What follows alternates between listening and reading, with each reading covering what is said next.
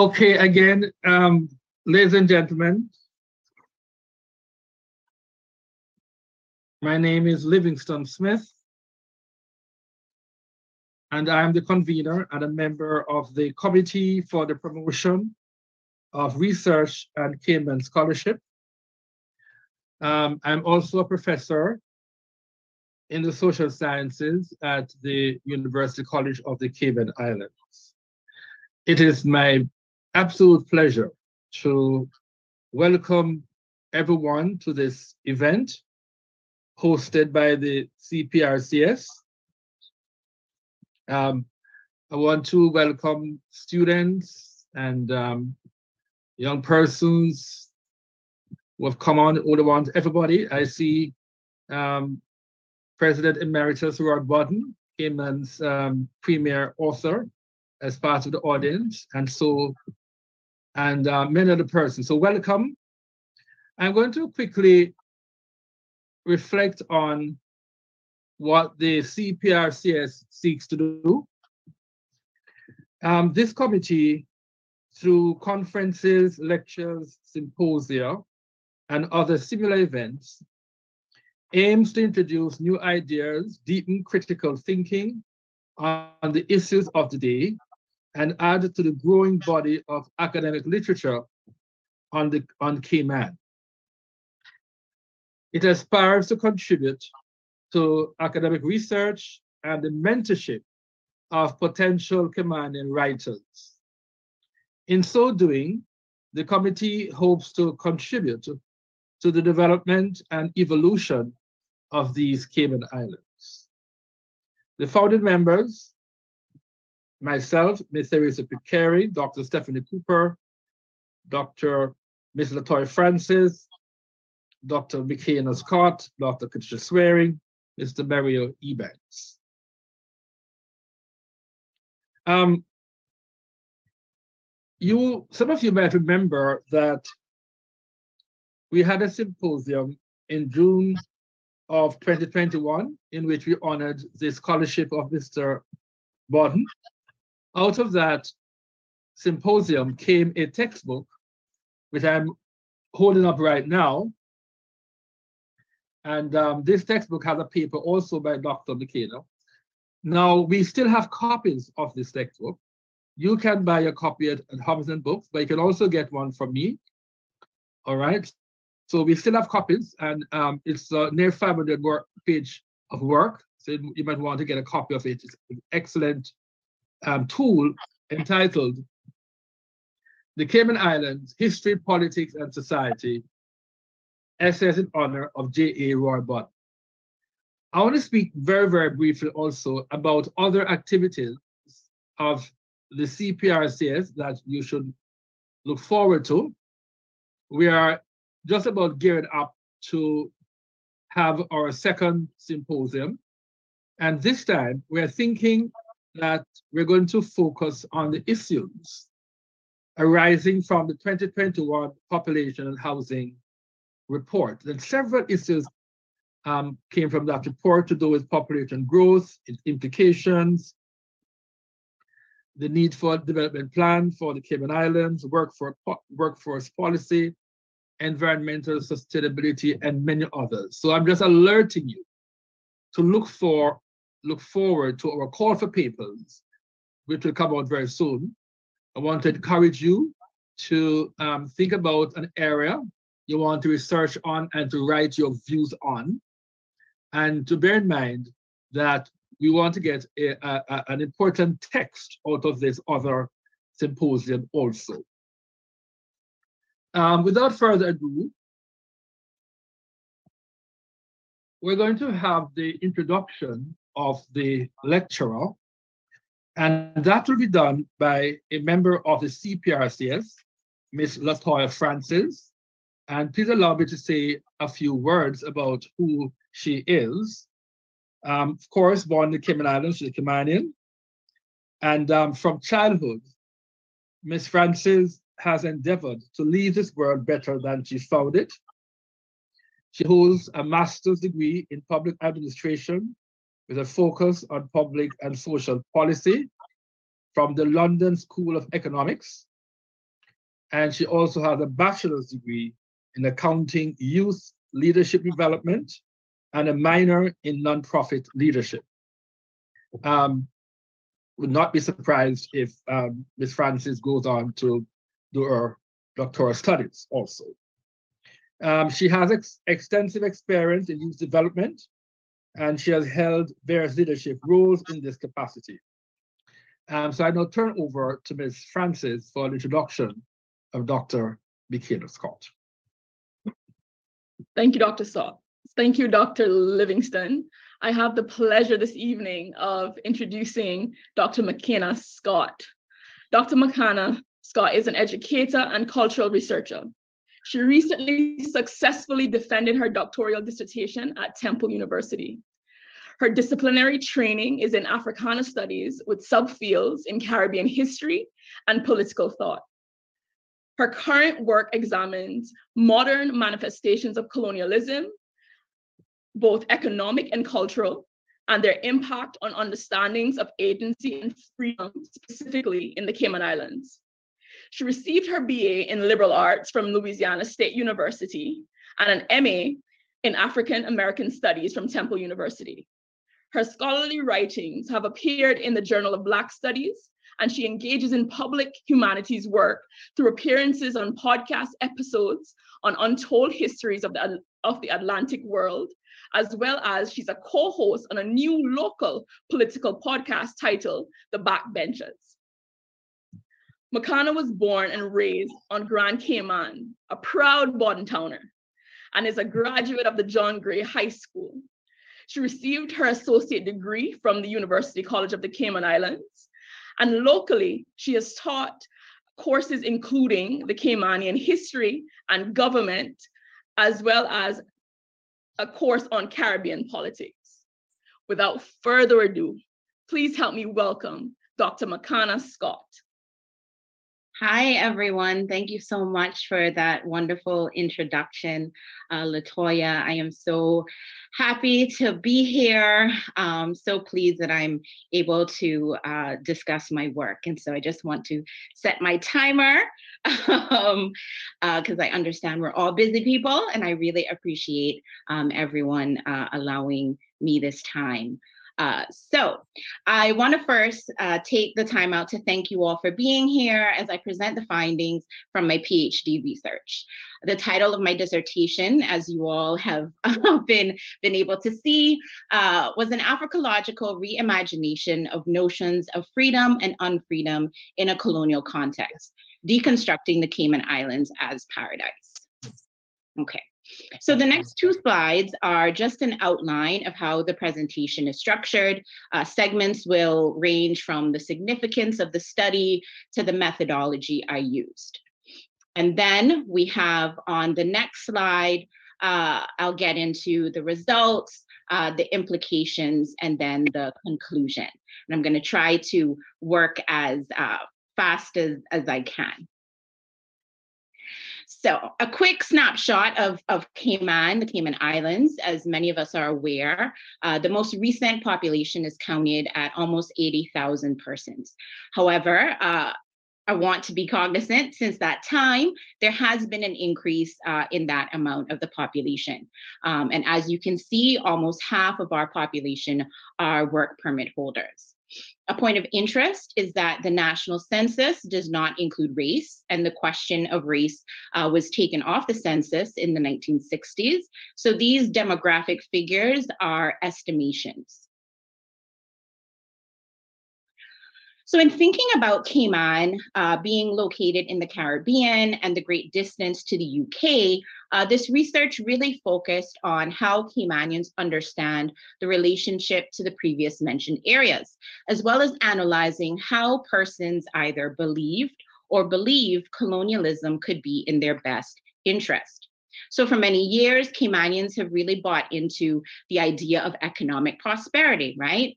Yet, what happens when we now find ourselves in a situation where Caymanians are being priced out of their own country?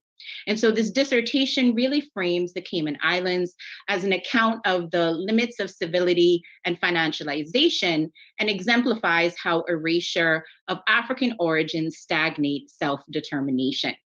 So what exactly is this research all about, right? Uh, so this is a quote from Chris Christopher Williams's text uh, entitled Defining the Caymanian Identity.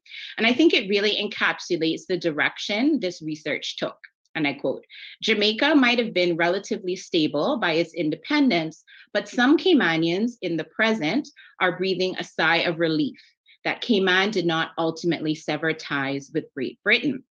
So talk show radio, very popular here in Cayman. Um, and I just remember growing up that the subject of political independence uh, was always talked about in a negative connotation. Um, you know, quote, well, look what happened to Jamaica was something that I would continuously hear growing up. And this is also still a conversation that happens today. Um, and it really has a, a really anti-Jamaican, anti-Black tone. Uh, so it's really this enduring collective belief that I wanted to interrogate further. How and why uh, did African descended Caymanians appear to be rejecting political independence? So why did I do this research? So this uh, research, this dissertation really interrogated the current colonial situation from the perspectives of persons living within the structure who experienced it as normal and mundane. This study really looks to understand the rationale of the territory nationally, but also personally in regard to the concept that has been described as voluntary colonialism.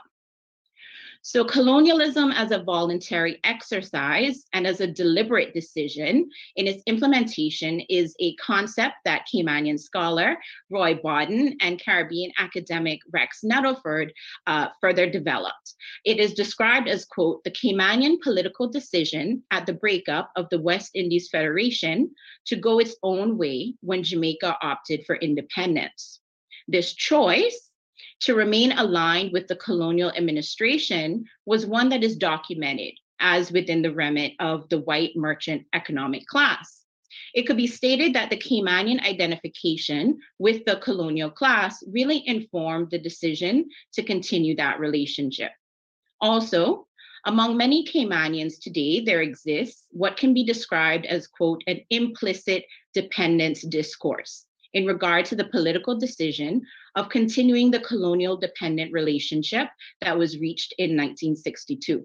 And so I define this concept as the widespread acceptance and agreement of the colonial narrative that the relative success of Cayman is a direct result of being a British colony, resulting in a largely politically or political independence averse public discourse.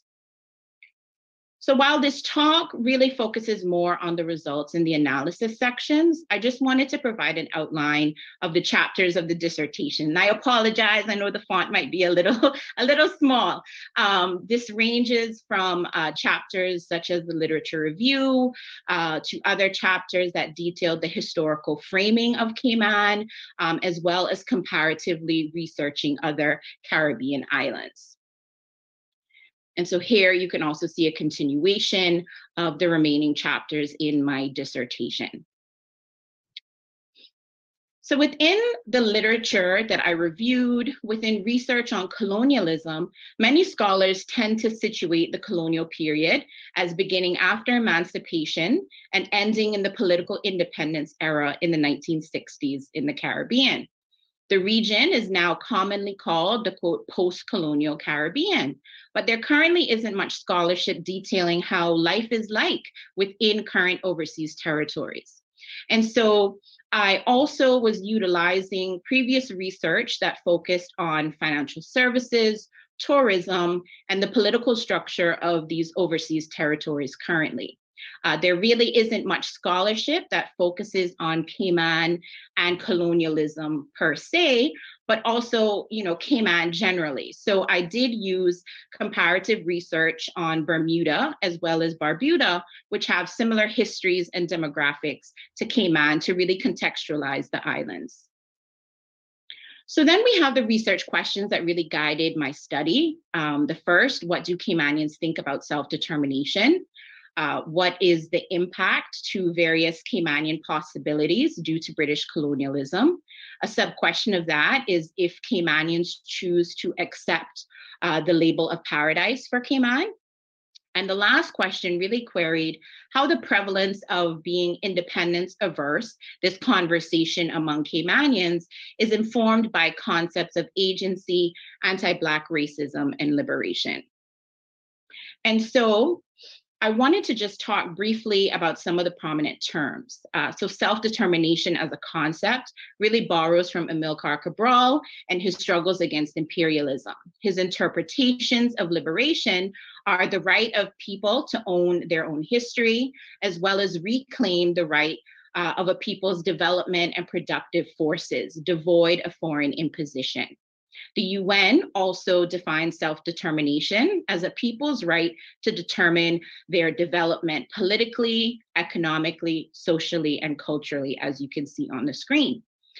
Additionally, an Africological definition of freedom can be understood as the ability to conceptualize the world in ways continuous with one's history. And so it's through this understanding that this term is really disengaged from the normal way that we uh, think about it in a socio political or economic uh, understanding with changes, um, but really centers self definition and its relation to the ability to implement it. So briefly touching on how I conducted the research, I used a methodology that really grounds African descended people in their own historical analysis. And so this approach really centers Caymanians of African descent within this research, as well as elevates their voices and understandings in the Caymanian historical and academic record. And so this research as well, specifically the questionnaire, interview construction, and coding aspect of it, was informed by the methodologies of constructivist grounded theory and phenomenology. So really using an Afrocentric methodology that seeks to center Caymanians in their realities, these theories enabled myself and the participants to really co-construct their experience and to interpret the meaning of their viewpoints. So the main methods utilized were a questionnaire and interview. Uh, the surveys were promoted on social media and local media, and the interview respondents were contacted using snowball and purposive sampling. As is shown, the research was done using a combination of interviews, questionnaire, content analysis, and archival research. So additionally, throughout the process, and I just want to um, switch here, uh, the responses were collected through various ways. Interviews were transcribed uh, and coded via software analysis. Uh, the questionnaire was accessed via the online program, and the open ended questions uh, were coded as well.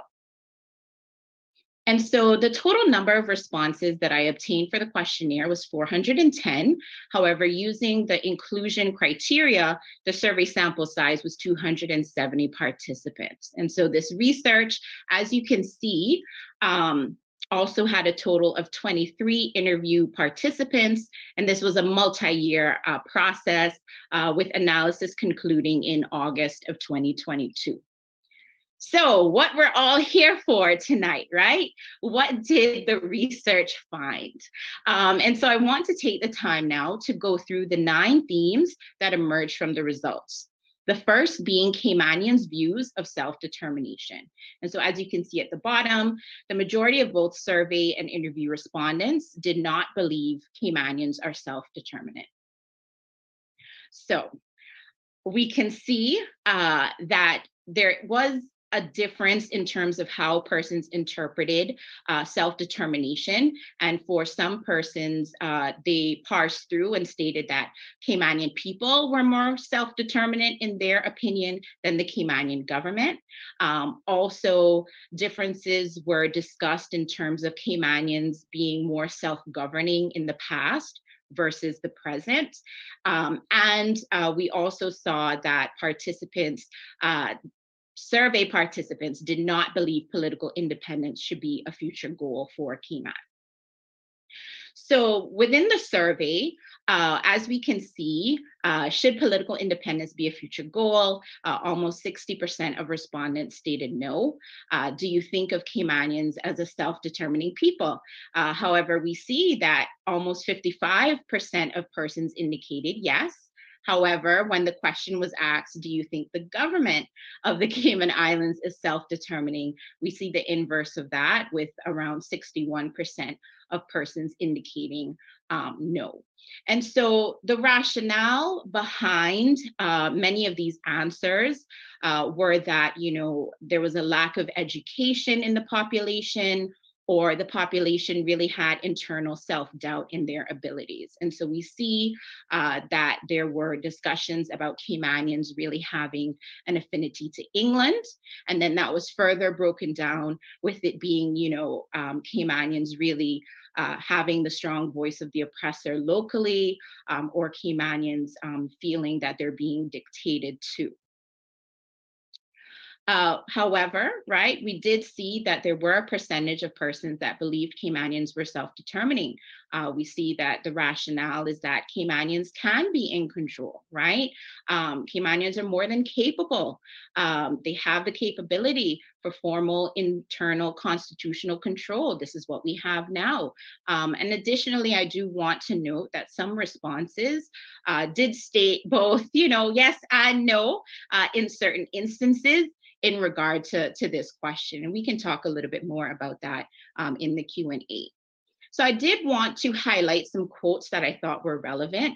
Uh, so we see the first respondent, respondent number 13, determining what? I mean, they don't even read their history. They don't teach it in their schools. They have their commissioned people and they have committees to tell the man what to write. And then after they do that, they still don't use it in their universities or in their schools.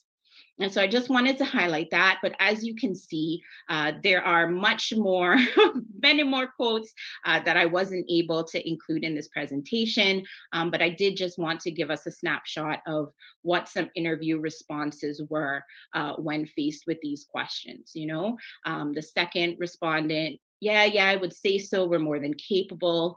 I think the conditioning of the past is a bigger hindrance, but I do believe that Caymanians are resilient and are self-determining people, more than capable of handling their own affairs. I believe that the majority, because of conditioning, would cause a bit of hesitation and fear and what that would possibly mean for the future. All right, and so then we see the next theme, uh, colonialism can be viewed through a time continuum with its traditional form largely defined as a past conception.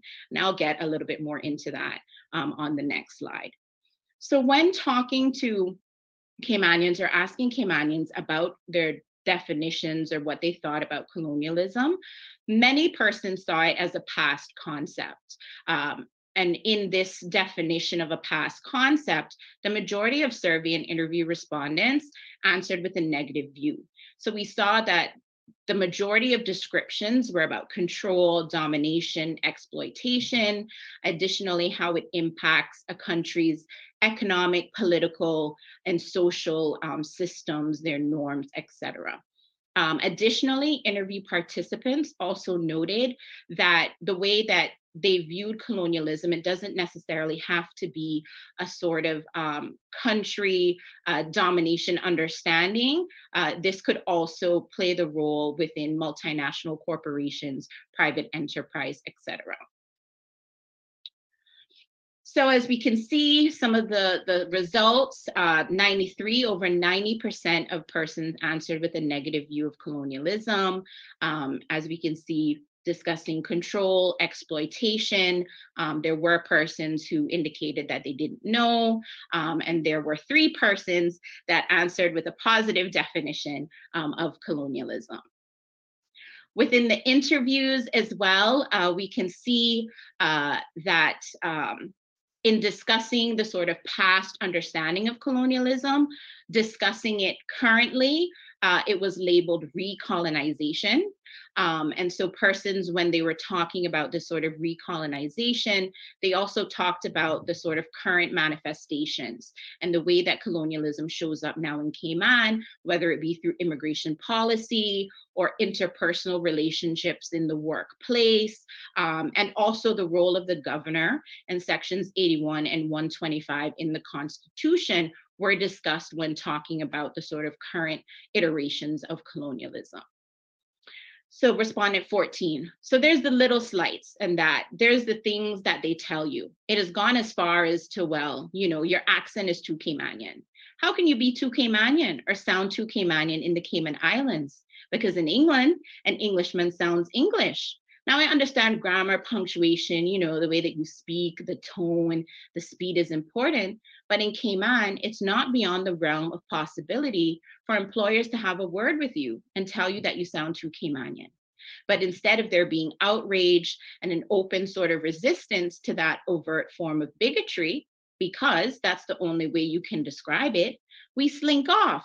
Quote, can you imagine he said that to me? And it dies. Additionally, uh, the way in which persons uh, or responses uh, indicated uh, current colonialism in Cayman is also shown through a conception, um, through a psychological understanding, through thought, through mentality. So we see that um, the majority of interview participants, when talking about colonialism, really had uh, a sort of understanding of it being a cognitive process. Um, these were coded as colonial mentality. And so some examples that interview participants gave were such as, you know, British expats were automatically assumed to be, quote, better or smarter or more capable. Um, additionally, persons discussed, you know, Caymanians uh, continually trying to emulate the oppressor due to having a, quote, whitewashed mentality.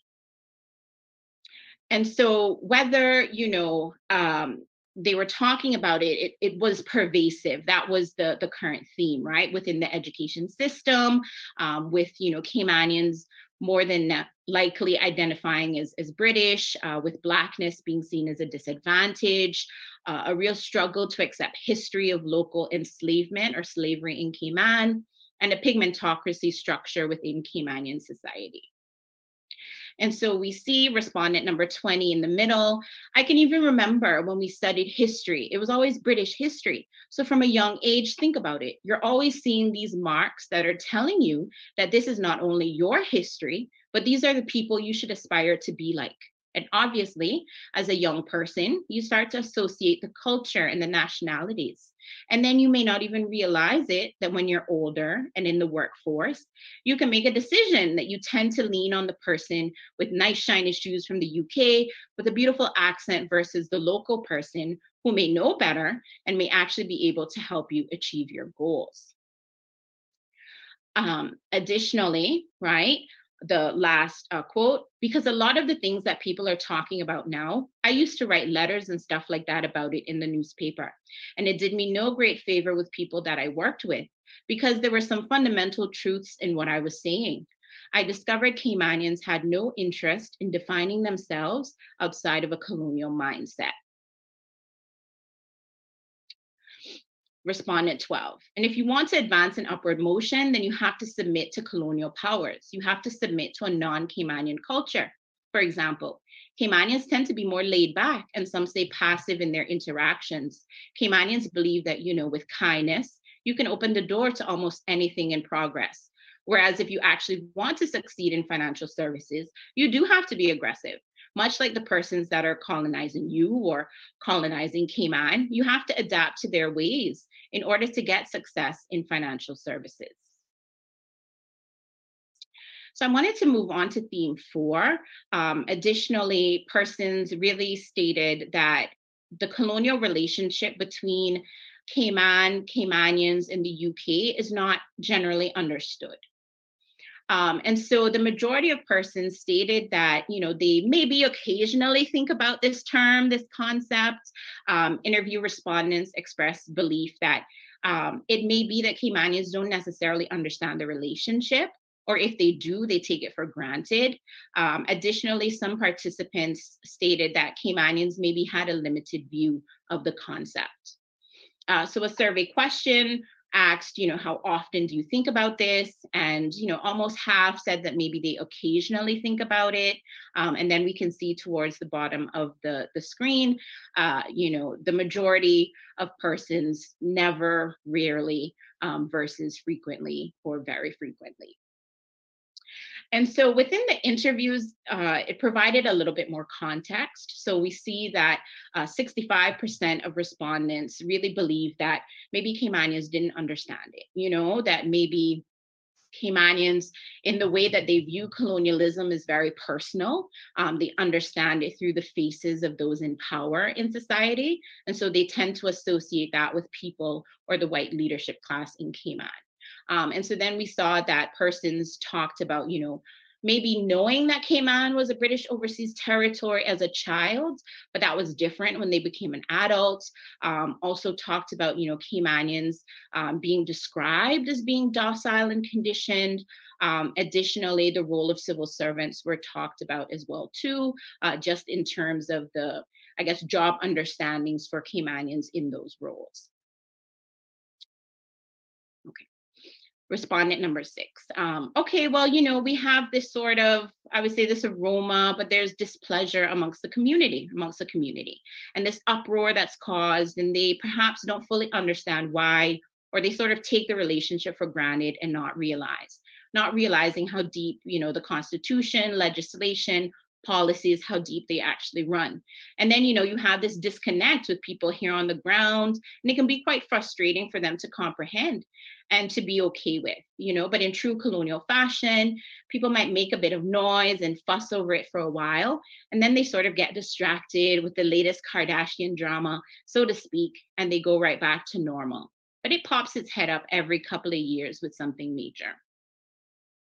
So then theme five, when persons do maybe think about um, the relationship, uh, we see that the the UK and Cayman, um, uh, there are different understandings of that relationship, but many persons view it rather um, negatively. And so as we see um, persons were critical or uh, thinking, you know, critically uh, towards that relationship. There were concerns as the UK could be seen as a financial competitor and maybe could hurt or, or seek to control Cayman's finances. Um, examples also were given of, you know, the overreach of the governor into political or societal issues. Um, however, the majority of survey participants indicated that Cayman benefits from the relationship, right? Um, the majority of that is in terms of economic or financial. Um, also, reasons given were uh, defense, security, uh, natural disaster assistance, and political stability. And so we see, right, 73% of persons uh, believe, you know, that Cayman benefits from the relationship. Uh, almost 20% of survey participants said no. Um, and as we see, 35% talked about the economic financial benefit. Um, additionally, uh, persons were concerned about, you know, um, local political guidance or governmental agreed um, and they had assurance within that relationship uh, with the UK. Uh, this is a little in contrast to the interviews uh, where the majority of responses did indicate critical or negative um, feelings toward the relationship. And so many persons pointed, you know, to the tension uh, as a financial competitor. Um, many persons as well recounted, you know, historically, Cayman was viewed as forgotten and ignored. Um, additionally, you know, the UK could be seen at times as pushing their own agenda, overreaching power. Uh, some persons, you know, really queried the relationship. Uh, it seemed to be outdated, um, and then stated that even, you know, personally, uh, some persons from the UK, their views on Caymanians and in Cayman uh, reflect an imbalance in the relationship. Um, however, you know, there were persons that did point out the positive aspects of the relationship. Uh, they talked about financial confidence, the economy, um, the, the relative ease of travel to uh, Europe, uh, as well as, you know, lower UK education rates.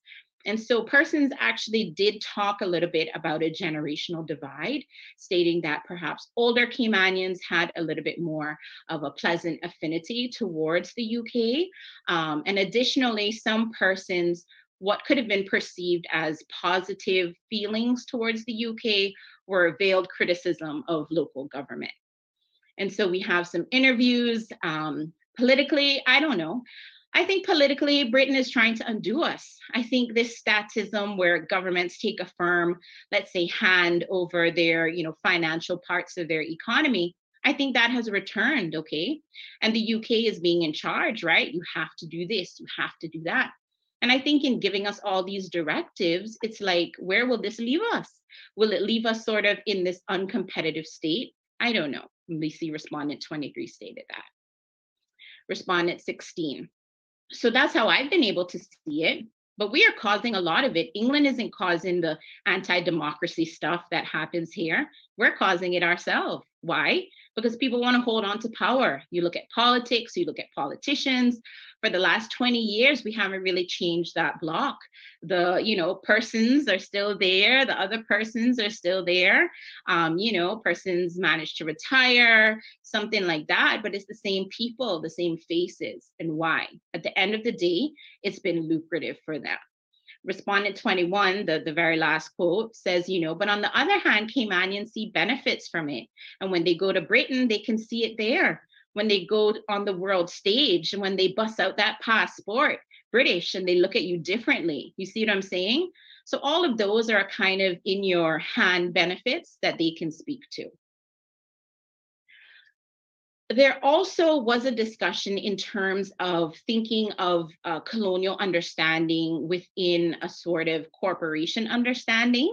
Um, and so persons were asked if Caymanians benefit from the DART group locally. Uh, the majority of respondents stated no. Uh, there was concern in relation to group uh, and influence in politics and power in general. However, other respondents, you know, indicated that Cayman is a free market economy. Um, they like some of the developments in Grand Cayman, uh, and the group uh, does contribute a positive impact uh, to Cayman's economy. Uh, so we see that a slim majority of respondents, survey respondents, did not believe there was a benefit. Um, however, 48% indicated that Caymanians do benefit. Uh, there was a as we can see, a concern in relation to uh, the influence in politics. Um, persons' interview responses range from perhaps there needed to be regulations and restrictions. Um, other persons just resigned themselves to the fact that they felt it was too late to do anything now. Um, but we did see, you know, the positive responses. Uh, the impact to economy was the number one response, as well as incorporating, you know, Caymanian elements in in design uh, respondent 16. The unfortunate thing is that DART, the organization, has come around at a time where Caymanians have had family land and property passed on from one generation to another. The unfortunate part about it is that our earning power hasn't increased. So we have assets. And because you know other developers have come in and they're throwing a lot of money around, we sell out. That's what has happened. And that's what has consistently happened across the country right? People have seen I'm not going to get rich now. My salary isn't moving. My kids are hungry. I'm a single parent. But my mama left me this property beside the beach, and these people want to build a condo on it, and they can pay me $500,000. And I'm going to sell. They don't see that should be passed on from one generation to another. We've sold out of desperation and survival because that's what it's become for us right now. It has become, you ask the average Caymanian, you see picking up garbage on the road, boy, gotta do this, boy, because they ain't looking out for us. Who do you, when do you look out for you? You know, you voted for the same people that have had the same ideologies for year after year, right? DART has found that in our country, the desperation. But then the, the last quote at the bottom, but I don't subscribe to this theory that because DART is a big company, that means that they're absolutely bad for the country and they're not doing anything good for Caymanians. They have created a lot of scholarship funds, they have created outdoor venues, they have created outdoor spaces, and you know, they they put money back in the economy. So I can see some of the good. And so because I can see some of the good, I can't be like some of those Caymanians who are anti-DART. Theme six, uh, tourism and financial services can be seen as functions of colonialism. And so we see uh, that persons uh, agreed with that statement, uh, that a greater number actually agreed with the financial services sentiment. And so we see examples that persons gave, such as the lack of Caymanian head of banks, you know, this being an indication of a colonial sector, um, and that colonialism really manifests uh, through this sort of mental psychological uh, compared to the servitude aspect of tourism. And then persons also talked about the normalization of racist culture uh, at financial firms locally.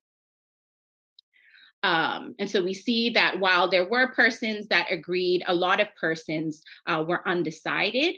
Uh, and so I think that that maybe perhaps indicates either a lack of like knowledge or confidence um, in understanding, um, or really maybe never having had the opportunity to think of the matter.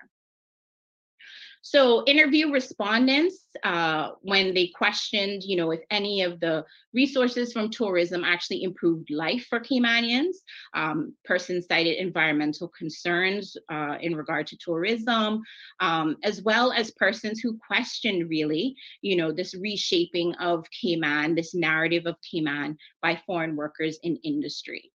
Um, and so they also talked about, you know, um, lack of Caymanians in top positions, uh, this normalization of racist culture. Uh, however, respondents also, you know, states that, hey, you know, the UK doesn't have a hand in Cayman's tourism product, um, and it's local politicians uh, that have sold Cayman out uh, and not the UK.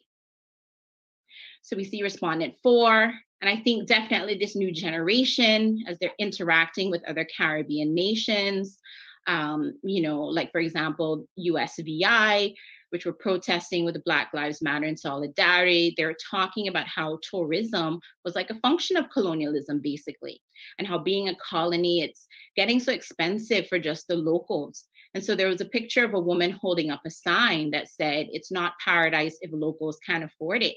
And that went viral, and Caymanians were also sharing that. So with the age of social media, you know, more awareness is growing. And that is, I guess, another glimmer of hope.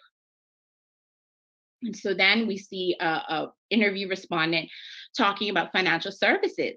How is it all these attorneys and accountants we have in Cayman? We don't have more in charge of big financial houses, you know, Scholars have stated using the Bahamas as an example, you know, white crooks prefer to bank their money with other white crooks rather than with Black honest men.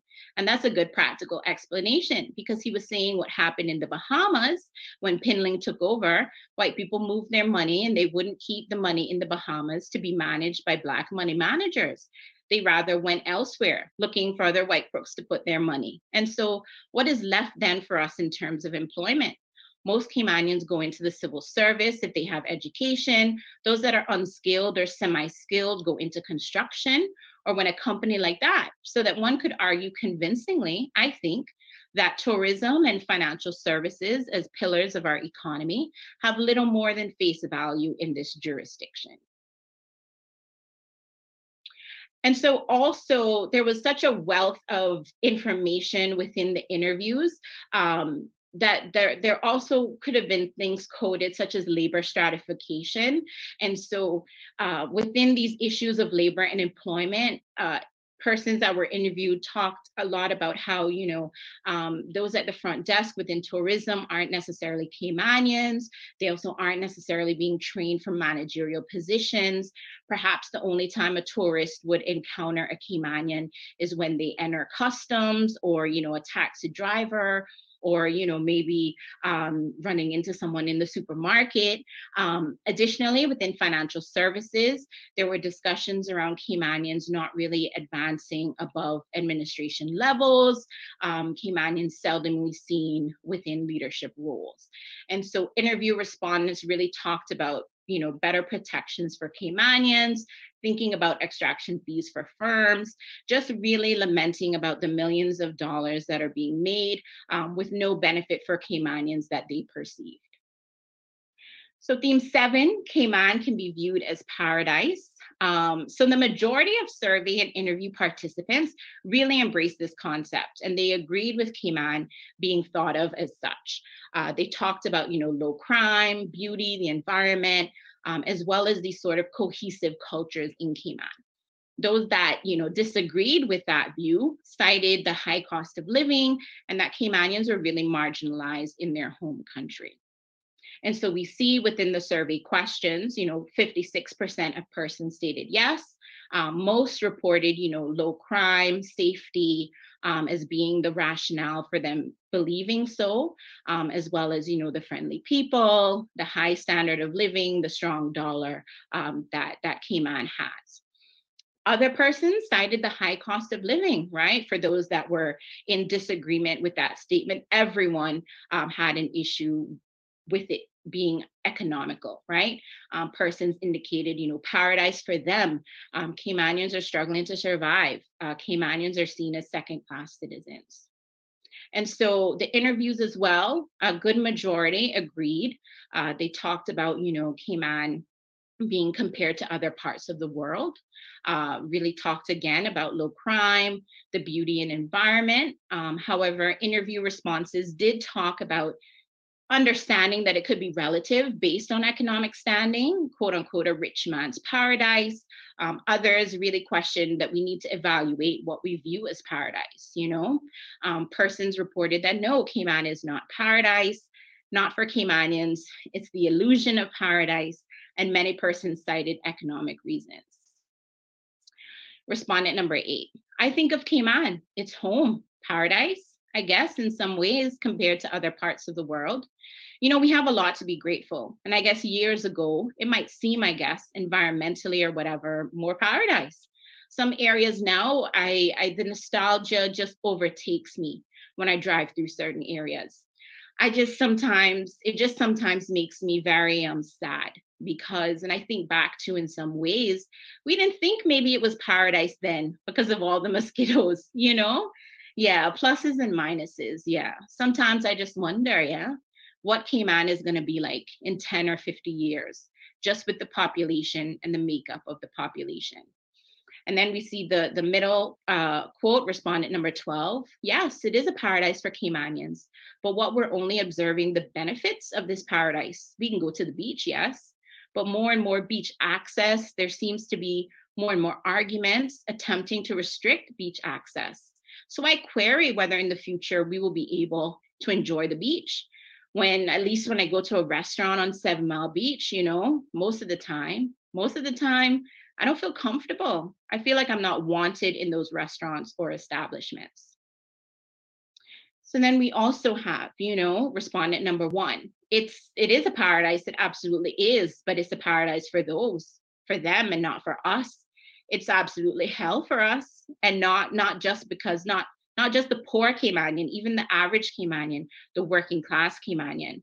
Those who may have had a little bit of money at one point are so marginalized and oppressed. It's just, it's hell, sister. We, if we could figure out how to leave, a lot of us, a lot more of us would leave. If we had the monies together to leave, we would leave. A lot of us don't want to go that far. Respondent 21. And for a lot of people, they will tell you no. And I think we have an issue if that's going to be the answer. So, as great as Cayman is, housing prices are to a point where your regular Caymanian can't afford housing. You know, the cost of living is being driven up to a point where regular Caymanians can't afford and live a decent life. You know, it's sad that Feed Our Future has to be a thing where we have an organization prior to the government saying that we'll feel, feed all of our kids in school and primary school at least you had you, you know you had a private organization raising money to ensure that a lot of our indigenous cayman children were fed breakfast and lunch at school because they're not getting it at home. I think that's an indictment on us as a country when we on the world stage look like the successful paradise. And so theme A, Caymanian identity entails feeling superior due to economic circumstance. And I'll describe that a little bit more too. Uh, the majority of Caymanians, uh, or the majority of persons, yes, Caymanians described uh, themselves and Caymanians as having a negative view of, of Jamaica. Um, and so this is really in relation to economic circumstance. Um, and a majority of survey respondents indicated that they believe Caymanians just had a negative view towards not just Jamaica, but other Caribbean islands. Um, and the rationale was, you know, safety, um, financial and political instability. So we see within the surveys, um, you know, the majority of persons indicated yes. You know, some persons answered other, you know, it happens sometimes, not on a large scale, not all Caymanians, you know, hold these views. Um, and so then when they asked, they were asked if they answered yes, you know, what do you think is the basis of this prejudice?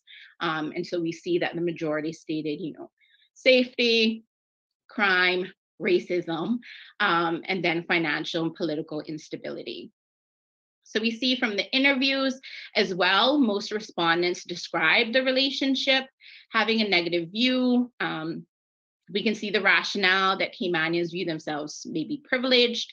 Uh, they believe the superior due to economic circumstance. Um, you know, Caymanians really wanting to maintain their UK connection, um, a fear of, you know, job loss. Um, and then others kind of talked about the relationship being a sibling rivalry animosity. Uh, and so within the interviews, though, you know, Caymanians talked about the positive views of Jamaica, you know, the close historical family ties, how integral Jamaica was to quote, building Cayman, um, you know, really stated that their positive feelings in terms of the educational opportunities. Um, many persons likened it to, you know, a love hate relationship but more persons also talked about, you know, uh, Caymanians needing more education on the relationship as well.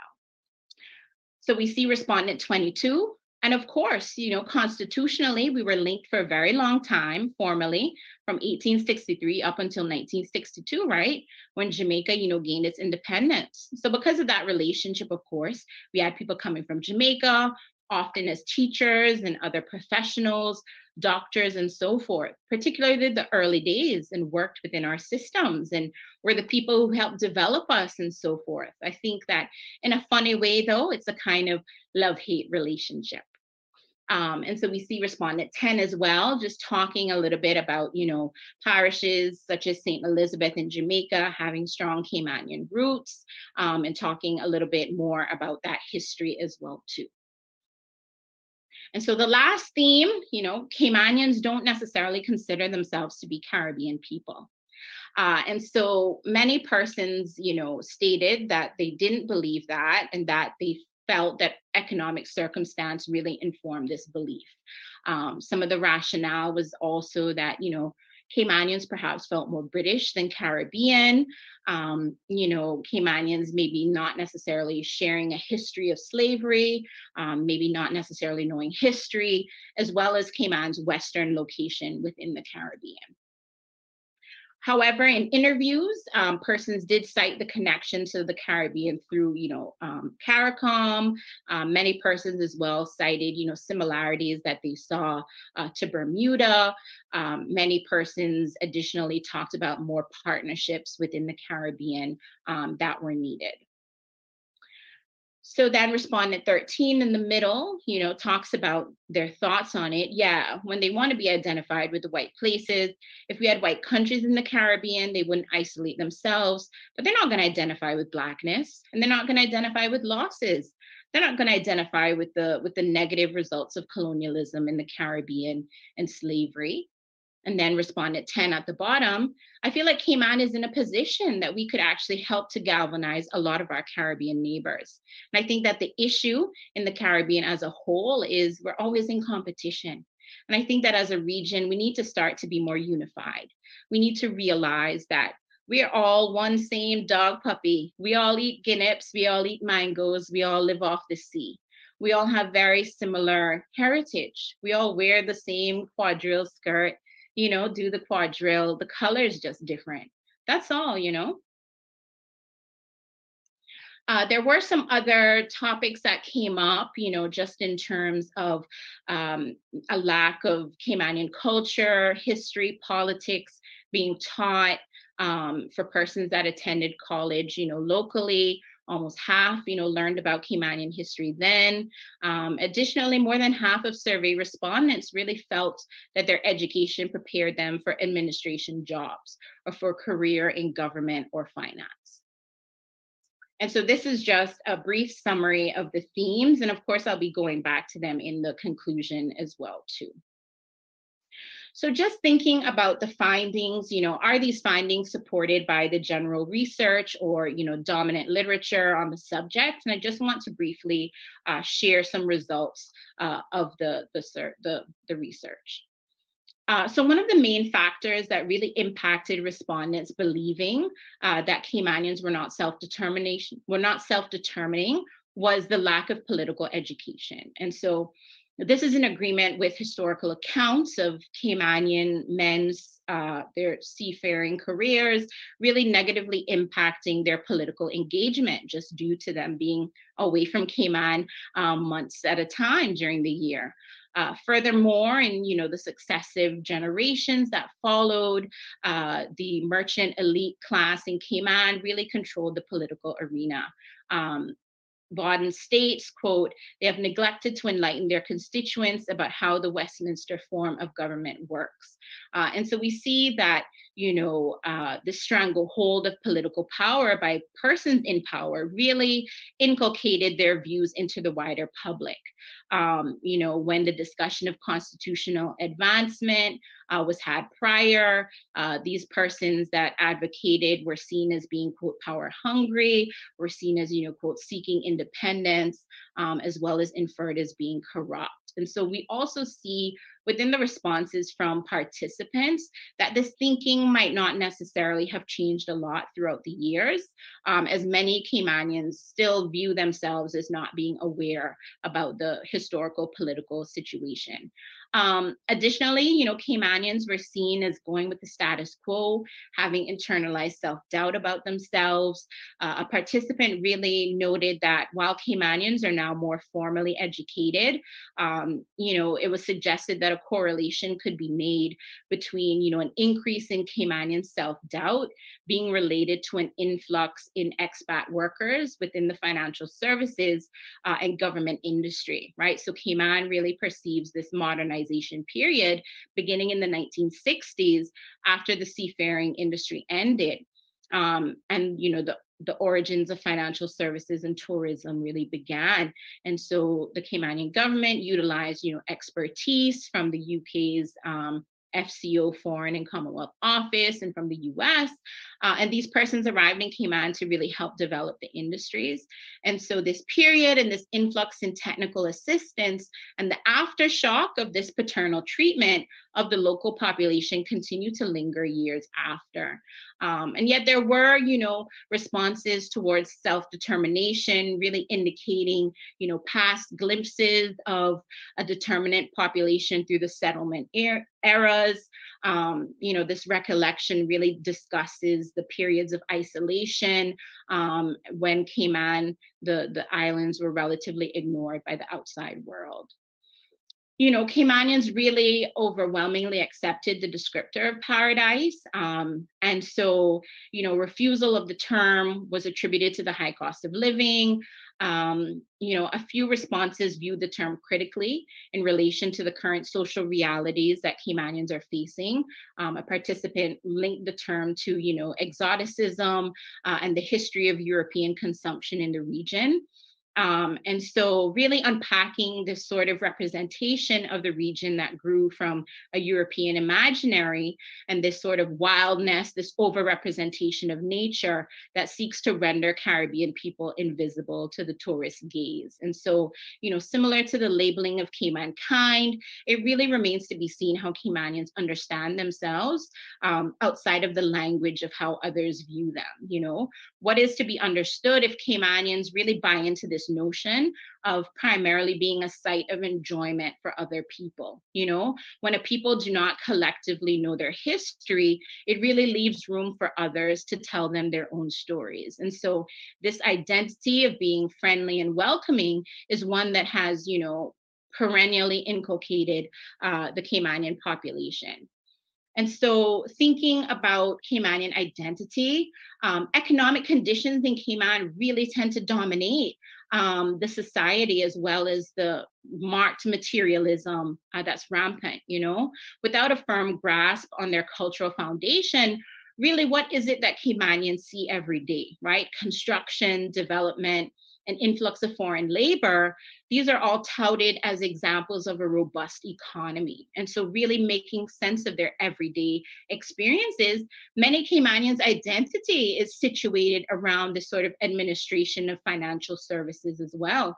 And so, we see that be it a sort of like lack of like national pride or other indications that would measure a cultural awareness, the Caymanian identity is then reduced, or the Caymanian understanding is then reduced um, to differentiation based on economic success, right? And we see that this is also ingrained in successive government platforms that have advocated and primarily catered to private business to ensure the continued financial success that is often the narrative surrounding the islands. And so, this identity that's contingent on economic success as we know, right, may face challenges as many more Caymanians are finding it hard to keep up with the standard of living locally.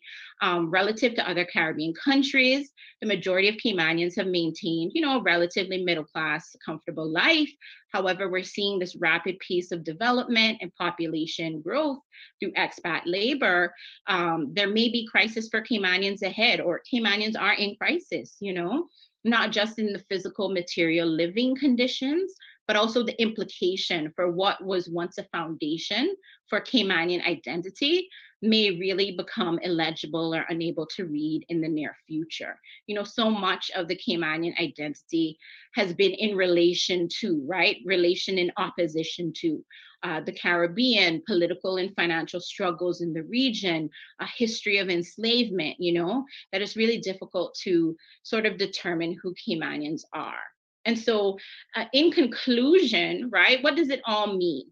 Uh, there are four insights that were uncovered in the research. And so, this really interrogated Caymanians' thoughts on self determination, um, you know, uh, really thinking about, you know, for persons that are economic minded, you know, as long as persons are living comfortably or there's no economic discomfort, then they won't see the need to take steps for greater autonomy. You know, um, a respondent discussing constitutional changes queried the rationale behind it being a perceived, you know, superficial surface level alteration. They stated the problem wasn't that Caymanians didn't have power. It was that, quote, we actually don't know what we have. And so Roy Bodden is of the belief that having a discussion regarding self determination without calling for political independence is possible in Cayman, right? But there would be a need for a gesture toward a more thoughtful and imaginative political structure, you know, as well as a historicized cultural understanding for such a discussion to lead to anything approaching self determination. Um, you know, additionally, what has sort of, you know, led to this normalization of the the current arrangement you know um really thinking about uh, cultural uh, suppression uh, is a Cultural suppression of a people is a feature of empire, uh, Amilcar Cabral uh, quote. And so this inattention to culture, right, is prominent within Cayman, um, evidenced by the minimal sort of representation and analysis and education um, and the broader, you know, community. And so really due to this lack of uh, cultural analysis, Caymanians are really, you know, geared towards financial services or law or you know the tourism industry. So caymanians view how caymanians view other countries success is limited to economic standing. And so you know while one can perhaps view the national pride that other politically independent caribbean countries have and see the values in it um you know the consequence to having an absence of culture in Cayman is that there's an overrepresentation um, of the economic, right, compared to the cultural success that is visible. Um, and so this can also be seen reflected in the political directorate um, that really places importance on development and population growth um, over and to the detriment of the Caymanian population. And so financialization, you know, Cayman being economically focused is really reflected in our national heroes. Um, you know, the first national hero being lauded as a pioneer in tourism, other national heroes, including legislators, model civil servants, and really not discounting their impact. However, it's indicative, right, that those Caymanians that we view as being the most inspiring, courageous, and reflective of the best of us are those that contributed to the bottom line. And so, you know, furthermore, this over reliance on financialization, economic development, and stimulation has really contributed to an influx of foreign workers that are needed to, to fill employment positions. And so these sort of increase um, and the sort of convergence of all these other cultures um, with this sort of malleable Caymanian identity um, really has led to uh, tensions between these segments of the community. And so, you know, um, within the decolonization period in the Caribbean in the 60s, Cayman was hesitant in aligning with the West Indies Federation for, quote, fear of losing their economic prospects and visa waiver privilege granted by the United States. And so it's really apparent that the economic is a real centralizing aspect to the Caymanian identity. And it's really the main deterrent to self determination if the financial success of Cayman is attributed to being a British colony. And so then just thinking about, you know, um, the, the sort of uh, education system in Cayman uh, really doing a great job of training uh, workers and fulfilling the economic purpose of the larger globalized economy. Um, this has led to an unequal society development, an overrepresentation of financial services, and you know, tangentially, um, related to this lack of an engaged intellectual community, there are no mass movements of politically educated Caymanians. And so we see that a well informed political base really endangers not just the colonial structure, but the political one as well. And so within the current climate, um, an interview respondent really talked about a politician whose political strategy was, quote, you keep them dumb, keep them under your thumb, right? And so Bodden has critiqued the majority of the political class that have not had any inclination toward, you know, educating the public or inspiring any sense of introspection uh, towards a self-actualized population. And so uh, he suggested an inclusion of civics and politics within high school curriculum, as well as courses at the tertiary level to really combat this lack of political education, you know? Uh, the average age of a Caymanian voter is 52, uh, compared to the median age of a Caymanian, 38. Um, so we see that the voting population in Cayman heavily skews towards the older population. Um, yet we can also think about this maybe by by design. Um, as we know, the working population, you know, the majority of Caymanians are employed by the government. Civil servants are expected to be neutral towards national, you know, elections and referendums. And this really stifles a significant portion of Caymanians from engaging in activism or even contributing publicly to, to public discourse, right? And so the resultant of a weak cultivation of activism um, or protest also manifests in other areas. And so when there are instances of persons that really emerge voicing the frustrations of everyday Caymanians, they're oftentimes not supported when it matters. And so a respondent recounted um, that when persons are elevated by the community, uh, said community is ultimately absent from the mass gatherings or the public protests for fear of reprisal um, and loss of job prospects. And so the respondent stated poignantly, you know, Caymanians want a leader, um, but they don't want to follow. And so then uh, lastly, I just want to talk about, you know, the refusal of Caymanians to acknowledge the enslavement of African people within the islands really contributes greatly to the cultural deficit amongst the population. You know, there, there aren't any monuments or public acknowledgements um, really to enslavement, but we have, you know, Pirates Week Festival and now recently expanded to a Pirates Week Fest with events taking place over a three month period. You know, there haven't been any um, evidence of pirates settling in Cayman, yet this sort of imaginary is valued more in the Caymanian public calendar than enslaved Africans that really contributed uh, to the cultivation and development of the islands. Um, and so it really stands to reason, right? Like if there was no slavery in, in the islands or a minimal amount, then Caymanians are really more apt to adopt and identify with colonial administration. And so what really makes Cayman different to other Caribbean islands, such as Bermuda, that is often compared to at times is that while whiteness is present, it's not critiqued. And so we also see these organizing principles such as cultural unity, uh, economic class solidarity that really played a large role within the decolonization period in the Caribbean can also be seen as useful in really beginning to unravel the colonial myths that are present in the Caymanian community today. So the implications, right? Um, you know, recently there have been discussions on social media as to why Emancipation Day was taken off the Cayman Islands public holiday schedule. Um, I think that these discussions and, you know, hopefully placing it back will be a useful place to start to encourage and to grow the historical cultural awareness that many of us are missing, right?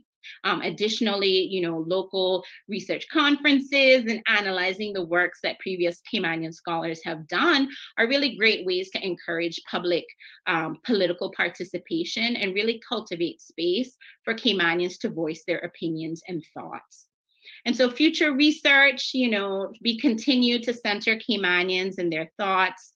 Um, you know, I'm really thinking a little bit more about Caymanian culture, um, the enslavement period as a historical area of study that I want to explore, um, as well as really assisting in bringing to the forefront, you know, contemporary socioeconomic issues that are affecting uh, Caymanians. And so in conclusion, you know, the, the sort of expansiveness of this research in many ways really tries to occupy the complexity of the Caymanian experience. Um, and so what I uncovered is that, you know, what is perceived as sort of mundane or boring questions in academia was really seen as provocative uh, to the Caymanian public, you know, and this research has really illustrated that Caymanians are, you know, not only worthy of study, but they're capable of forging their own futures on their own terms. And so uh, with that, I just want to, you know, say a big thank you to my family and friends for all of their support um, and everyone on this Zoom tonight, you know, and also the, the greater Caymanian public at large, um, as this research literally uh, would not have been possible without you. Um, and I do want to note that this picture is a little old because not only do I have two nephews, I have a third as well too. So I'm guessing we'll need to, to recreate this picture pretty soon. Um, but thank you all so much.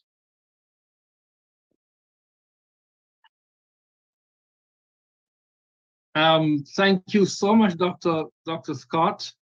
I think we, we can all say that that was a comprehensive um, presentation that you covered such a vast ground in such a short time. And uh, you certainly have left us awed by all the, the data you have presented and, and the analysis that you have brought to it. Thank you so much. Um, we are going to have the, the Q&A very shortly. Uh, so please don't leave, please don't leave, stay with us, please. Um, uh, at the end of the event, uh, you'll see a pop-up asking you to just say how you learned about this event. And if you could kind of leave with us your, your, your other data, like your um, email and telephone number, because we want to be in touch with you as we have other plans. Um, so for those who came a bit um, before we after we started, um, I wanted to share with you that we still have copies of this book that came out of our last um, symposium. It's entitled The Cayman Islands History, Politics and Society. Um, Essays in honor of J.A. Roy Bodden. Uh, you can get copies of this book at Books and Books and just call me if you want a copy also, uh, Livingston, 916-6462. Um, so when I mentioned the persons who started CPRC, I should also mention uh, Mr. Billy Ebanks, the very important part of the membership of this committee that seeks to do these kind of things. Uh, one last thing before I turn over to Ms. Teresa uh, to do the Q&A, uh, please keep in mind, look out for um, our next symposium. We are thinking about having a symposium on the issues arising from the 2021 population and housing um, report. Uh, it's a, it's a, a, an opportunity for you to write a paper and to get published and to be a part of the conversation. All right. So I now turn over to Ms. Teresa Pitcairn. Um, she's a, a, vital part of what we do at CPRCS. And um, as you know, she's a lawyer by profession and, and she does many other things. So Miss Miss um, Teresa, I turn over to, to you at this time. Thank you so much. Oh, so thank you so very much, much, Dr. Liv. McKenna, well done. Um, I just think girls rock, women rock. I mean, you know, this just it's it just warmed my heart as I listened to you cover some really, really sensitive trajectory, you know, and I thought to myself that um, the derogatory assumptions that we have about ourselves and our character and identity. I am not even sure now how to have a conversation about that anymore, having listened to some of your findings. What came through to me right throughout the whole um, convert your discussion was Frantz Fanon's work about this double consciousness that we carry with us coming out of that colonial um, experience. Now, and I'll only mention that very briefly because it's a form of schizophrenia where, you know, we have this inner struggle between two opposing identity of self. On the one hand, we aspire to be like a colonizer. And on the other hand, we struggle to um, accept who we are. And that kind of resonated right throughout the whole discourse. And I heard how the economy impacts that um, experience. But it's what is really interesting for me is listening to your experience coming out of your research and trying to see how this now informs us today and in the future. Uh, do you, by the way, do you want any water, McKenna, before I get on board? I, I took some, thank you. right, so I'll just jump onto the questions. And um, again, thank you so very much, all of you who joined us this afternoon, and McKenna for doing a stellar job. So one of the questions was this, um, how were your respondents balanced in terms of age?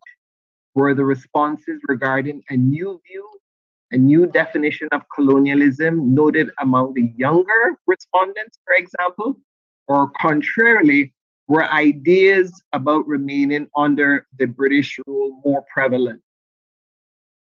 Yes, thank you. Thank you so much for that question. Um, I think that where do I want to start? I, I want to begin in just stating that there there was so much data and i think that i'm just now in the beginning stages of sifting through that. And so for me what was most pertinent was sort of organizing the themes and just getting that information out there that I haven't necessarily at this point in time contrasted or looked at any sort of correlation between age groups or um, you know levels of education if that plays a role as well. So i have all of the data i just haven't um, done that analysis. And so, I mean, I think that this this work and the, the continuous work um, it's so rich and there's so many points of view and um, uh, sort of you know entry level ways that i can think of it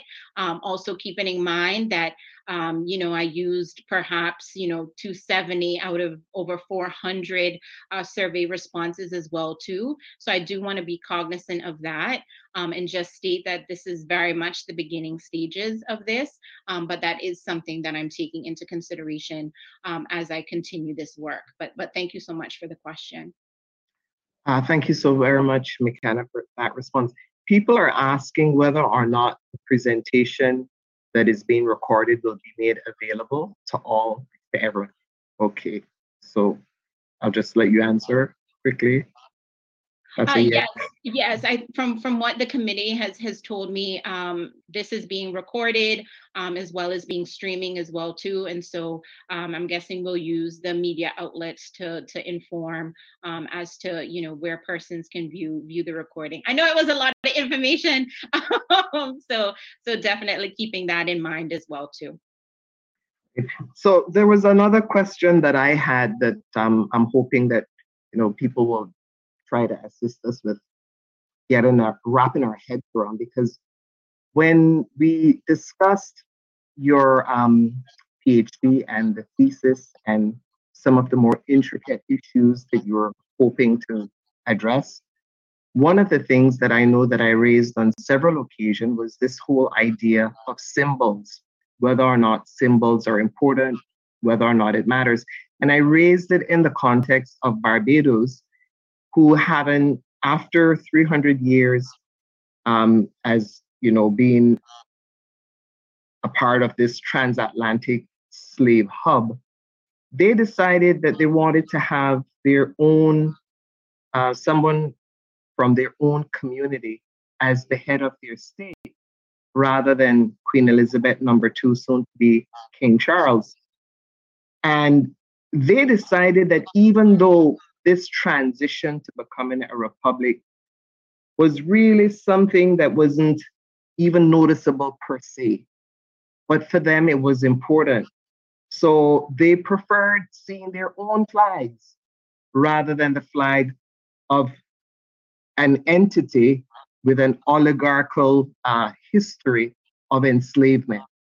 And when I listened to the facile way in which persons responded to some of the questions that you raised, I was at a loss because, and you know, this, you know, you talked about um, Professor Nettleford and um, Honorable Roy Bodden talking about voluntary colonialism. At some point, we have to really flesh that out and really, really see where we land with that. Because who in their right mind, you know, want to live a life where you're not in control of your own destiny? And this is not to suggest that, you know, this is something that's going to happen overnight, but I know Honorable Roy Bodden and certainly Honorable Ezzard Miller, have always spoken about the importance of trying to understand this, you know, because it will have, you know, rather negative ramifications for us. But you know, you spoke yeah. about our youth. Yeah. How they so in as much as they're saying this economic miracle is something worthy of embracing, but on the other side, they're saying, hey, look, we're not even participating in this success. So what does that mean? And this is what I mean when I talk about this double consciousness yeah. that even our youth have now in trying to make some sense of their reality definitely. And miss teresa i think i think you you raised a really good point right? The insidiousness of colonialism. It is the the sort of mundane everyday understanding that we see right? It, it wasn't for me um, until I had attended, I think it was a, a, global young leaders conference at the UN um, in New York when I was a teenager. And, you know, people were going out introducing themselves and, and, you know, oh, I'm from the Cayman Islands. And then person's like, oh, you're, you know, an overseas territory. Like, don't you want freedom for yourself?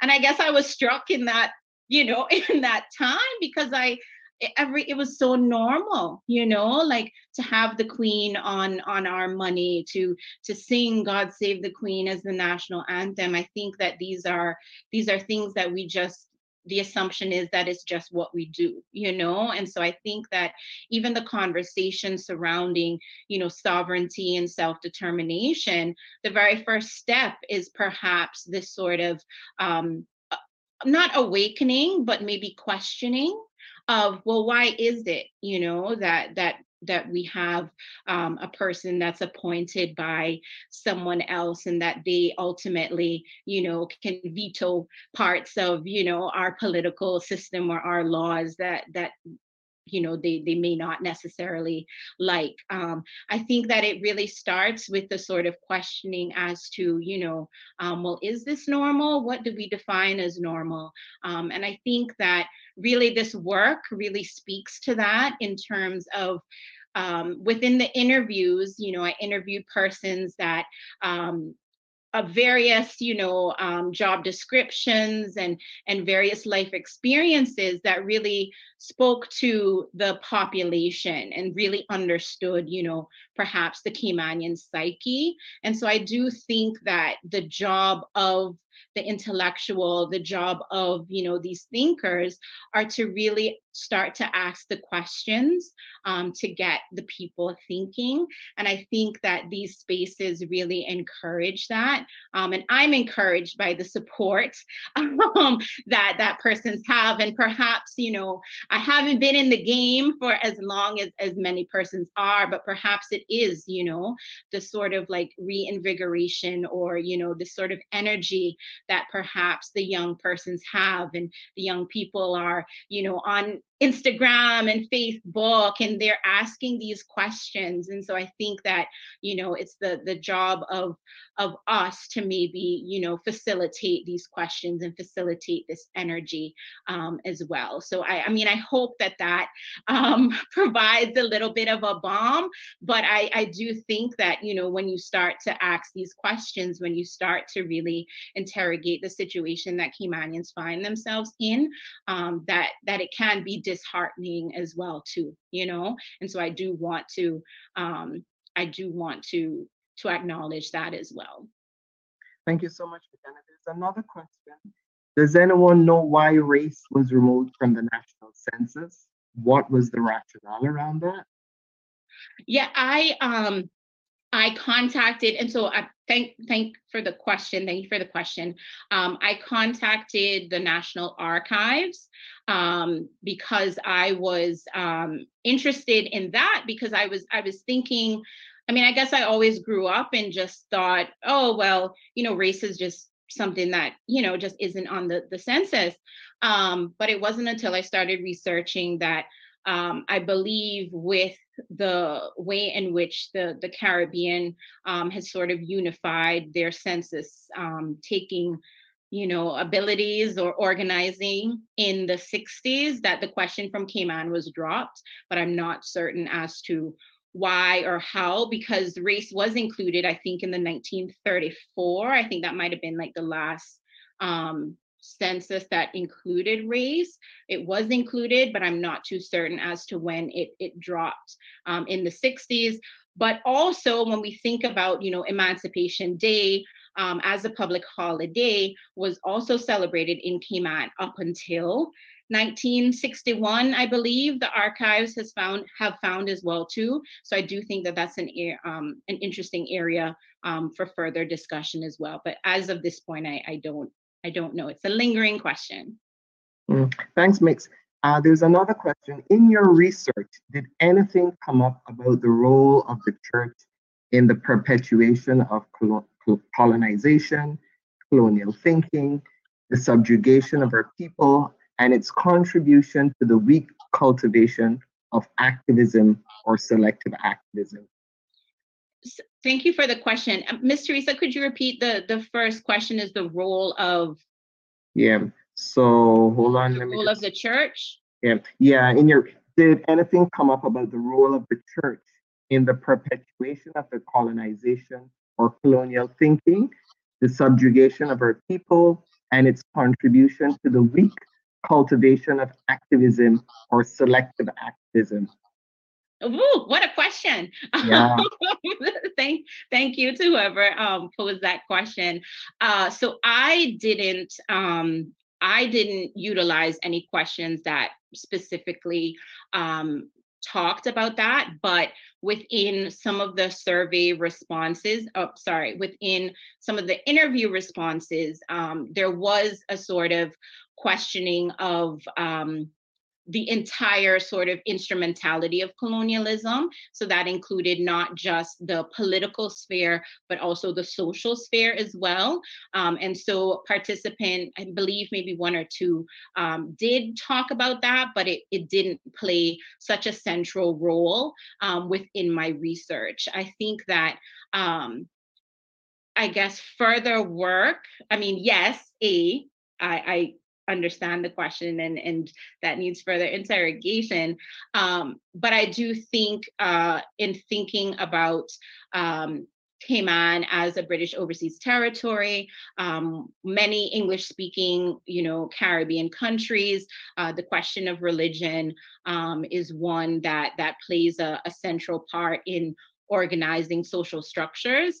Um, and so I do think that uh, when we think about religion or even when we think about african religion or you know when we think about um, you know the the concept of obeah and the the sort of discussion around it i think that we're seeing um, more scholarship that's being done in terms of uh, the sort of way in which um, these you know indigenous uh, religious um, practices were persecuted and you know we still have on the books you know the penal code um, and where does the penal code come from?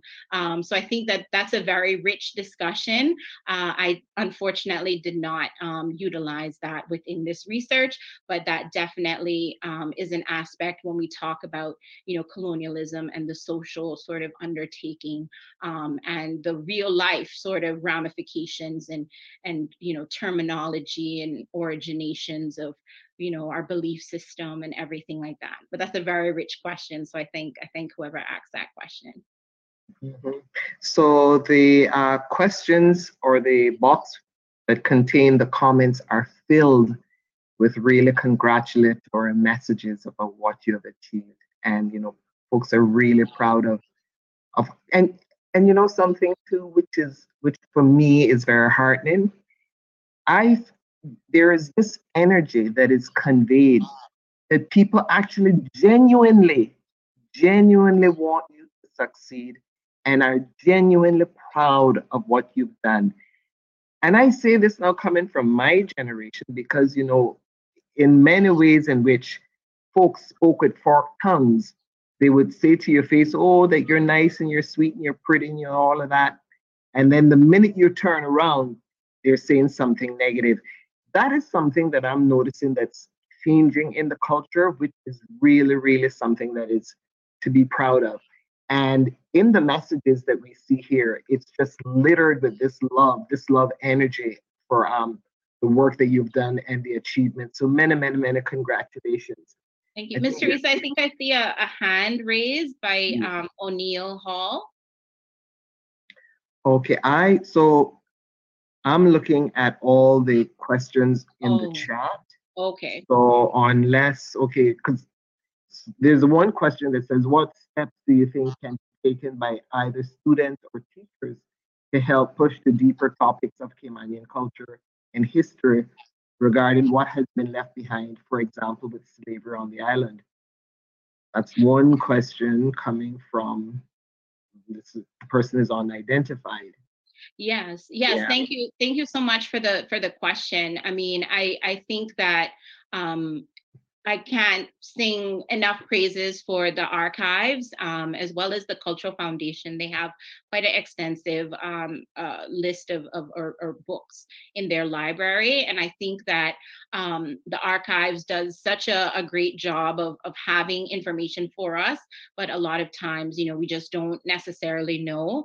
Um, I do think that the National Museum as well too has um, within their their sort of libraries um, books written written, you know, by Caymanians um, about Caymanian culture and history um, and politics. And so I think that uh, the first step is that maybe um, accessing the information um, and you know there are a lot of the the archives holds a uh, oral history collection where they interviewed, um, I believe it was started in the 90s, where they were realizing that a lot of older Caymanians weren't necessarily um, uh, they they were unfortunately transitioning, you know, and uh, their stories weren't weren't being told.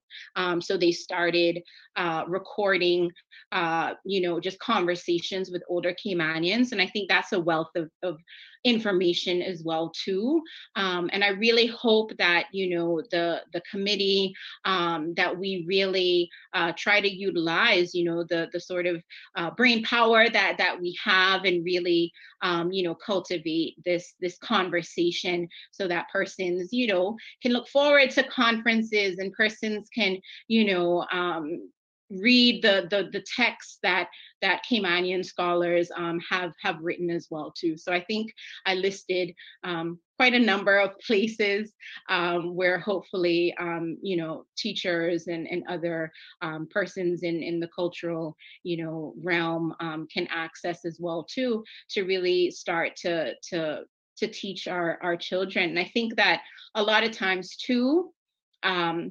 Maybe Caymanians aren't as proactive as we we could be. Um, I think that a lot of times we perhaps, you know, um, wait for things to happen. That could be that we don't feel equipped um, or we don't think that we have enough information to act. Um, but I really think that if persons are interested, you know, um, in, you know, accessing more knowledge and information that, you know, the archives are there, the mu museum is there, CNCF, the Cultural Foundation is there, um, you know, Caymanian books are, are being sold in Caymanian bookstores. Um, so there, there's information is there. Thank you very much for that, McKenna. Um, uh, Dr. Liv, do you, I have been trying to search for the hands because I understand that um, there's a gentleman, uh, Mr. O'Neill Hall, is trying to ask a question. I think I can I can ask him to unmute or ask That's him. that's yeah, because I see yeah, I see the hand and it says ask to unmute. It's okay to unmute now. Uh, would you Okay, can he ask the question then? Just go ahead. Yeah, I think so. Yeah, go. Yeah, because we can hear. Thank you, Dr. Scott, for that great presentation. I've been following your work uh, for quite a number of years now, and to see the end of your study is a great blessing. And it is uh, clearly from my own study on Cayman, it seems as if both of our work have overlapped on several of the issues, which I'm thinking about a lot of uh, collaboration between both myself and you on further study on the Cayman Islands. So I think we should exchange info and work on some form of collaboration. But my question to you uh, is really on the concept of race and ethnicity in Cayman. Uh, do you think uh, that Cayman is really double conscious, or I want to introduce a new concept that it is uh, triple conscious? Because it seems as if, from my own study and also my own observation of the Cayman Islands, is that politically the Cayman Islands uh, or Caymanians, I should say, they admire the political culture of the British, but at the same time, the culture is not so much British, but the culture seems very Americanized. And while at the same time, uh, within the society, from what I have observed as an outsider, is that there is this struggle also to maintain this unique Caymanian identity.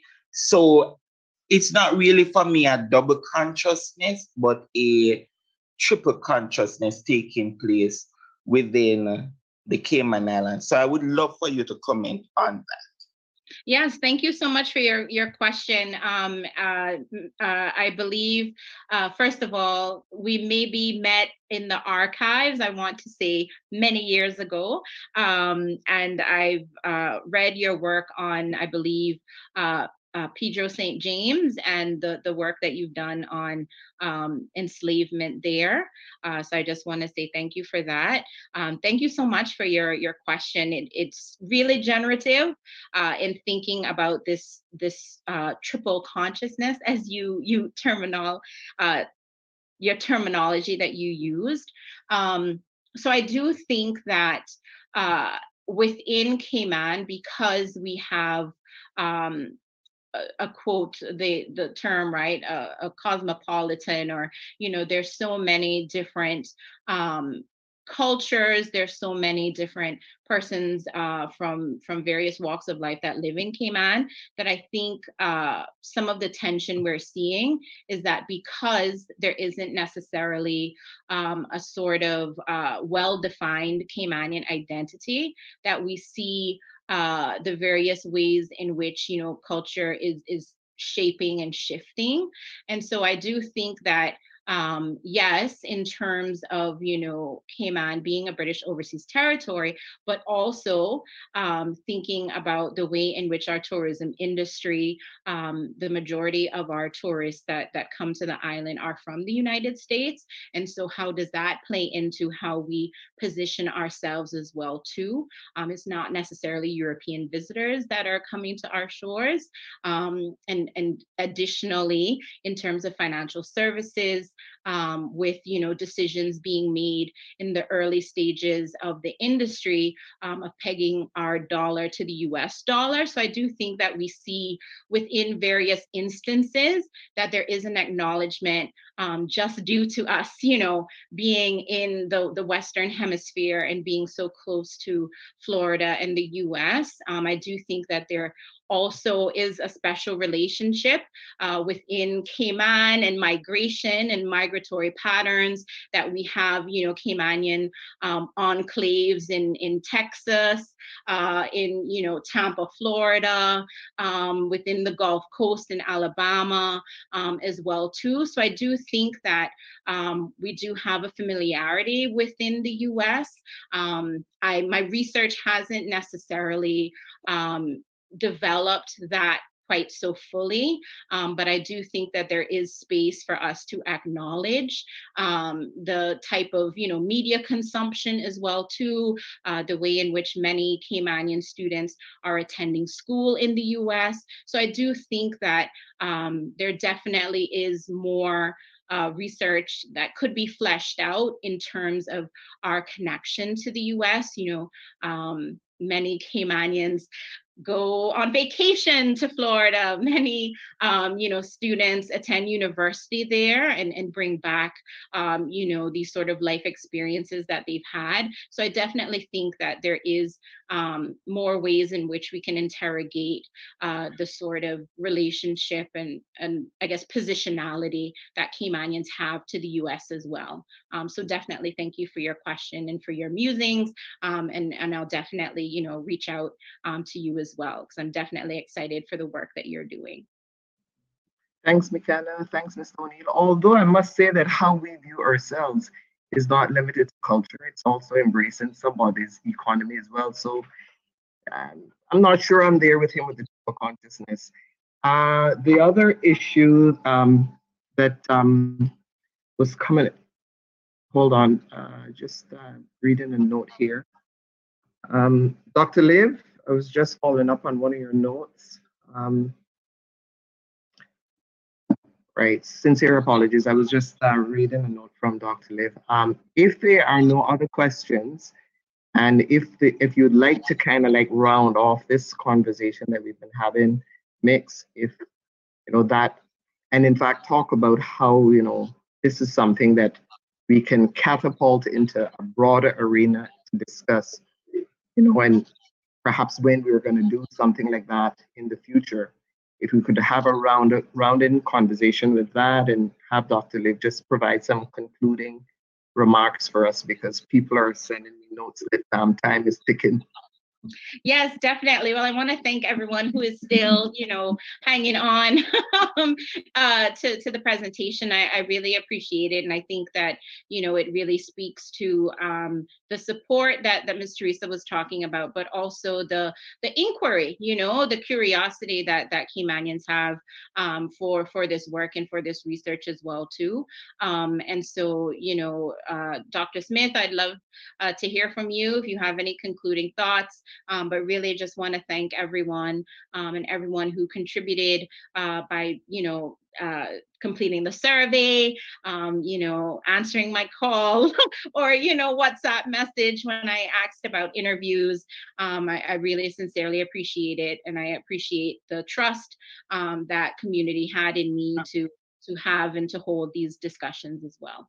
Uh, Dr. there's one, one final there's one final question. What steps do you think can be taken to create confidence in the concept of Caymanian experts throughout various fields. Yes, uh, uh, yeah. thank, you, thank you so much for, for that question. I mean, I think that a lot of times Caymanians are perhaps operating in silos.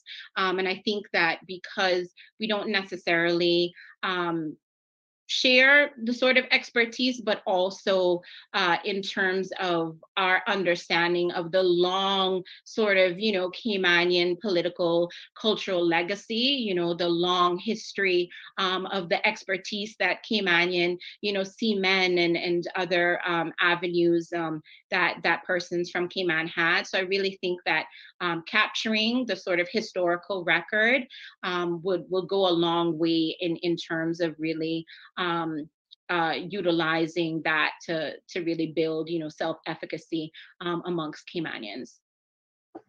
Uh, and uh, someone also noted that the National Trust has a lot of literature as well. So yeah, maybe that is another avenue to explore. And Dr. Liv, I'll just pass it over to you now, pass the ball over to you, the mic, and let you provide thank, us with some concluding thoughts. Thank you. Thank you so much, um, Teresa. Dr. McKenna, again, we just want to thank you for this inspired uh, presentation and the insights you have brought to us. And um, you must know, of course, that you're an inspiration um, to the islands. And um, I will not close without making a plug for UCCI. all right because you know ucci has produced uh, many many excellent scholars and um, uh, just uh, to say that uh, at university these are the things that we try we want to really um, emphasize um, before we leave just to again emphasize that we have the book still for uh, we still have copies of this book and please don't leave without giving us your information so we can be in touch with you. Uh, we're going to be announcing very shortly the title of our next symposium and the and the so the call for papers will come very soon. I really want to excite all of us to be a part of the conversation, um, to do a paper, um, you know, interrogate the area, do the research, do the analysis, you know, and, and get published so we can we can bring the critical levels of, of inquiry that we're trying to encourage uh, with the CPRCS. So again, everybody, thanks for coming. And um, all the best to you, uh, Dr. McKenna. We continue to follow your progress and, and, your, and your publication that will come from what you've done. And uh, again, thank you and all the best, everybody, as we end on this note. All the very best. Thank you so much. Mm -hmm. Pleasant evening to everyone. The recording has stopped.